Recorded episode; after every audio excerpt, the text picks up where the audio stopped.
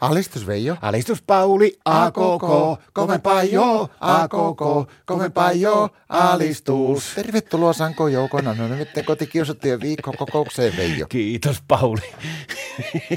Oli kuule eilen melkoinen päivä meikäläisellä. No mitä on tapahtunut? No meni kuule tuntikausia meni puhelimessa, kun piti ottaa pik- pieniä puheluita. Mä soitin tuolle yhdelle sarjakuvasankarille. No, nyt sä oot kyllä Joo, mennyt- semmonen kuule oikein toimintasankari. Elä viit, superhessu. Eikö Batmanille pirrauti? Hetkinen, soitit Batmanille. Joo, lepakko miehelle. Nyt mä en ymmärrä yhtä, että onko sulla olemassa mukaan joku Gotham Cityn puhelinluettelo vai? Ei joo, kato, kun se ei löydy Batmanin nimellä puhelinluottossa, se on nimellä Putkonen. siellä.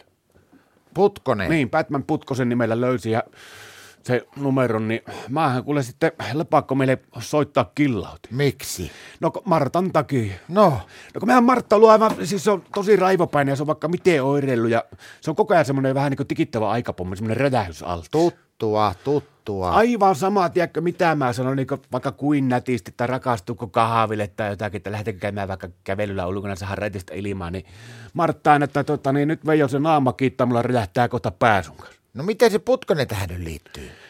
No se on kuule, mä Batman Putkonen, niin se on tutkinut tuulimyllyjä. Ja ne saattaa aie- aiheuttaa kuule semmoista kaiken maailman räjähdysalttiutta ja vaikka mitään oireita.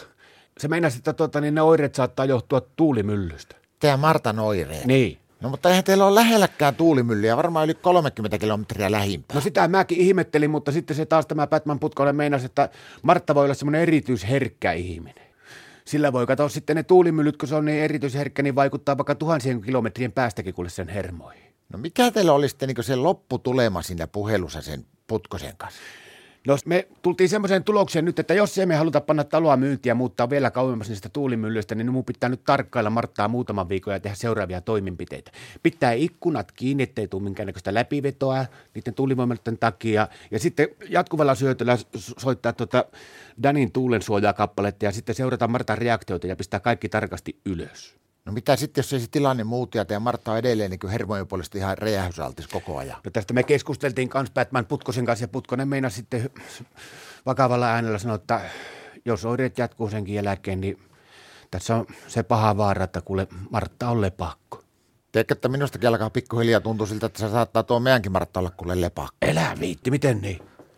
No se on myös semmoinen yhden sortin yökyöpeli ja vereimiä ja tiedätkö, että pikkuhiljaa alkaa näyttää siltä, että jäämyötä tuo ulkonäkökin stemmaa. Jos meillä molemmilla on Martat nyt sitten lepakoita, niin mitähän me sitten itse ollaan? Niinpä. No ainakin meillä on kyllä mennyt se lajivalinta pahasti pieleen. Alistus.